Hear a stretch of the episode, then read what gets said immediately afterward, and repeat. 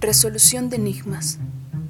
Un hombre triste y meditabundo paseaba por las calles de una ciudad convulsa, pensando en los misterios de la vida.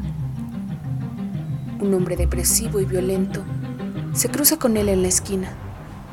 Le pega un navajazo letal, le roba la cartera y al hombre triste y meditabundo se le resuelven todos los enigmas.